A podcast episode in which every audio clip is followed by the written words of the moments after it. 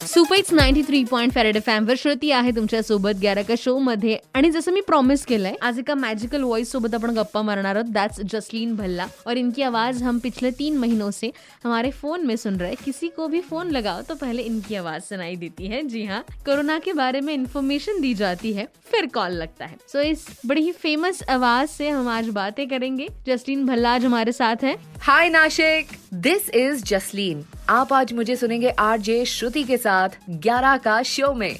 सो so, कहीं मत जाइएगा। स्टे ट्यून्ड डेफिनेटली और मेरा पहला सवाल तो यही होगा क्या जसलीन आपको ये पता था ये वॉइस ओवर देते वक्त कि पूरा देश इसे सुनने वाला है रोज सुनने वाला है हर कॉल के पहले सुनने वाला है?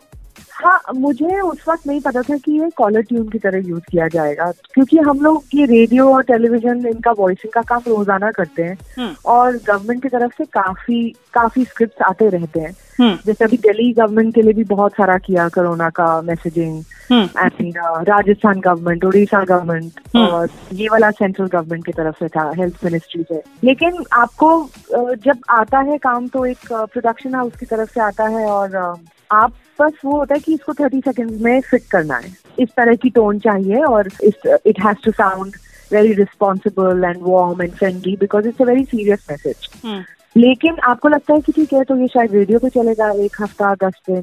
But hmm. ये मुझे बाद में पता चला कि ये सारी टेलीकॉम कनेक्शन पे पैन इंडिया ये चलने वाला है और इसके मैग्नीट्यूड का मुझे कोई आइडिया नहीं था। ओके okay, सो so घर वाले भी सरप्राइज़ होंगे। ये आवाज़ हर कहीं हर फ़ोन पे सुनाई दे रही है। हाँ तो हमने सोचा कि ठीक है ये कुछ दिन चलेगा।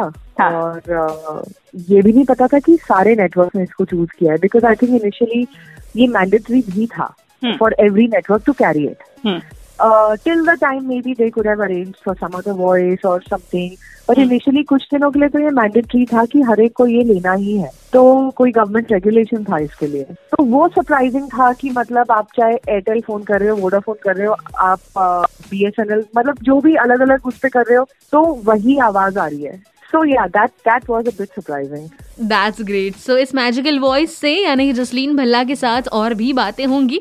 कहीं मत जाइएगा 93 पॉइंट फेरेड एफएम बजाते रहो।